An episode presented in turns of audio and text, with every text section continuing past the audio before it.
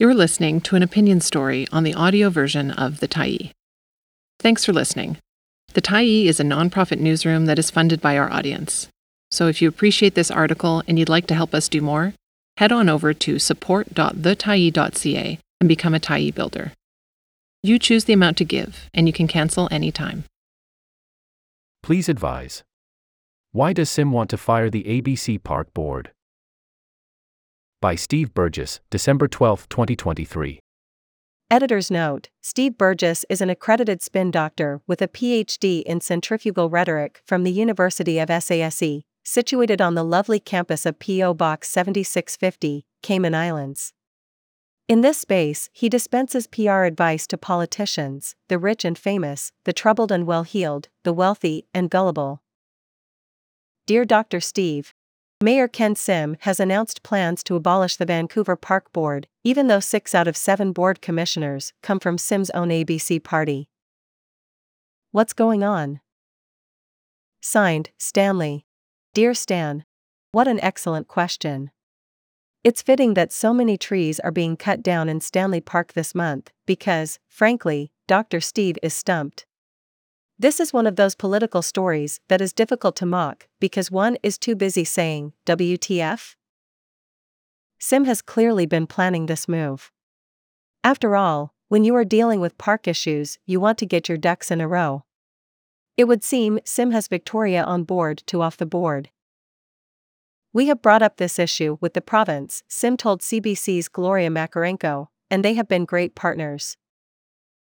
Well, why not? The province must surely be looking for new municipal worlds to conquer, considering how well things have been going with the Surrey police situation. Once bitten, twice sticking your hand into the badger hole. Sim's interview with Makarenko was a blend of sense and nonsense. At one point, Sim condemned the park board by pointing out that one out of four trees in Stanley Park is dead.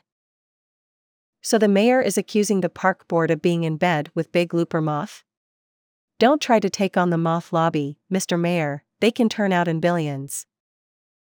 But Sim raised worthwhile points as well, mainly the bureaucratic duplication that results from having two regulatory bodies governing the same turf. Dealing with both City Council and Park Board, he insisted, can mean twice the permitting, twice the licensing, twice the frustration. Sim claimed there would be cost savings to eliminating the board, although he admitted he couldn't quantify them. It makes sense, although of course the end goal of park management is not simply balancing the budget. Go that route and you could end up selling the Robbie Burns statue for scrap and extending the Stanley Park train to Port Coquitlam. And it's questionable that park management will be improved by taking it away from a body for whom it is the sole responsibility and handing it to a council for whom it will be one item on a very long list.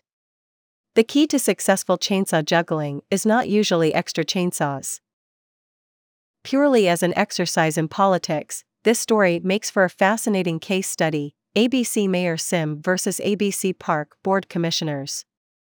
ABC originally wanted to abolish the board, did an about face, elected six out of seven park board commissioners, and now wants their own crew to walk the plank. It's like watching Heath Ledger's Joker, who pulls off a bank heist and then bumps off all his accomplices. There's an almost Trumpy aspect to it. From Vice President Mike Pence to General Mark Milley, yesterday's Trump handshake is tomorrow's knife in the back. In this case, though, Sim is asking his teammates to knife themselves. Shockingly, three of the proposed victims have declined to self stab. Make no mistake about it, said ABC turned independent Commissioner Brennan Bastyovanszky, abolishing the park board is an erosion of democracy and the centralization of power. Will the public rally to defend the elected park board? Will the masses cry, to the barricades, MES Amos? We fight to preserve an extra layer of civic bureaucracy. Some think it will happen. Former park commissioner and longtime community activist Sarah Blyth thinks a major pushback is coming, and ex-MP Libby Davies collected a long list of former commissioners on a Save Our Park Board petition, asking people to turn out at City Hall on Wednesday to register their opposition to Sim's plan. Who will win this battle royale? At his December 6th press conference, Sim said, I'm a lean certified black belt. I understand workflow. The challenge has been issued to Park Board martial arts enthusiasts. Sounds like Wednesday's council meeting could turn into a coming attraction on Netflix. Thanks for stopping by the Tyee today. Anytime you're in the mood to listen to important stories written well, we'll be here. And if you'd like to keep independent media going strong, head over to thetyee.ca and click on the Support Us button to pitch in. Finally, big, big thank you to all of our Tyee builders who made this story possible.